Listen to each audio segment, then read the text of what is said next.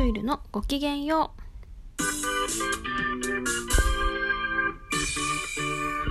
皆さんこんにちは、はるいるです。この番組は日常生活から学んだこと、毎日を笑顔で過ごすヒントをシェアする番組となっております。今日は心衣替えのお話をしようかなと思います。それでは本編スタート。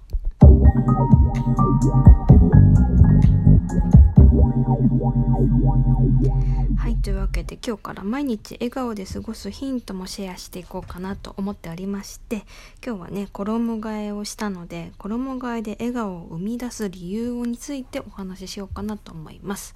えー、10月に入ってカーディガンをね羽織るようになってから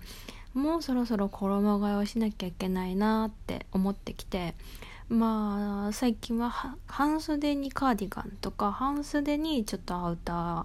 羽織ってみたりとかまあそういうファッションもしてたんですけどもうこれからね冬が近づいてくるなと思ってもうそろそろニット着ていいよなと思ってね昨日まあ台風も近づいててきたことですし衣替えをしてたんですよ。で衣替えをするとなんかすごくこうすっきりしたというか笑顔になれたというかまあうん、日々をね私は笑顔で毎日過ごしたいなっていうふうに思ってるので、まあ、なんで衣替えをしたことで笑顔になったのかなってちょっと考えてみたんですね、まあ、3つ考えてみたのでシェアしたいと思います。まず1つ目は絶対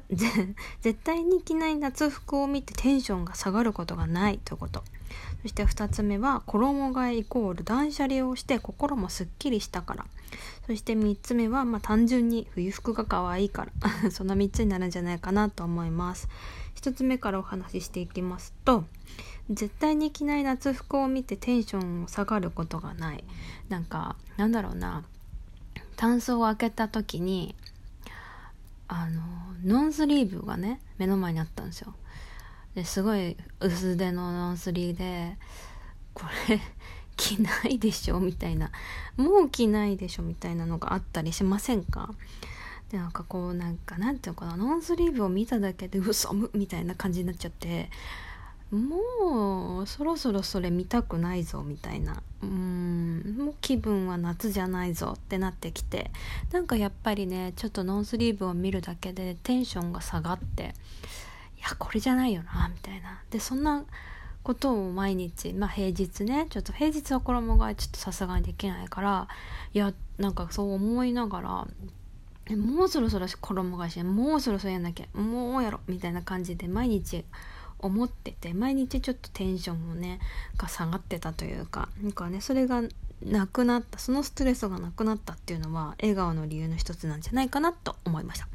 そして2つ目。衣替えイコール断捨離をして心もすっきりした。なんかやっぱり衣替えをすることによってこれ着なかったなとかこれはちょっと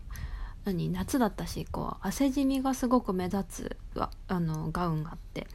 もうこれちょっともういいだろうみたいな。ちょっとこの汗じみストレスから解放されるためにもこれはもう着ちゃいけないなとか。あとは何？うんと今年リラコっていうさユニクロの薄いさあのパンツあの部屋着を買ったんですよね。でそれを買ったのに前まで使ってたものはそのまま取っといてあったんですよ。がもうこれはね着ちゃいけないよねって。もうあっても着ないよねって。もうあったのに着てなかったよねみたいな。なんかそういうね部屋着をあの全部捨てたりとかして。それでやっぱりすっきりでその断捨離をしたことによって夏服を入れていたそのストックの場所もすっきりしたしなんかそういう何て言うんだろうな。あの断捨離をすることでこう場所のすっきりもあるし心のすっきりもあるし。で来年はまたそれを見なくて済む。これ今日ね着なかったじゃんって思いながらまたね夏服をこう衣替えする時にねなんかああまた置いちゃったみたいなそういうこともなくなるしだからプチストレスを解放できたこと断捨離をしてすっきりできたことっていうのは笑顔の理由の一つじゃないかなと思います。そして3つ目。単純に冬服が可愛い。冬服って可愛いですよね。なんかニットとかさなんかちょっとこう小物類だったりなんかボタンが可愛かったりとかうん温かみがある感じっていうのがやっぱり冬服って可愛いですよね。うん、だからね夏服よりも冬服の方が多分好きなんだろうなって思いますだから単純に見てあの、まあ、クローゼット開けてそのニットが目の前にあったらあ可愛いと思うし今日はじゃあこれ着ようかなみたいになったりとか、まあ、それが単純にうん嬉しいし楽しいし可愛いって思ってなんかそのちょっとした笑顔が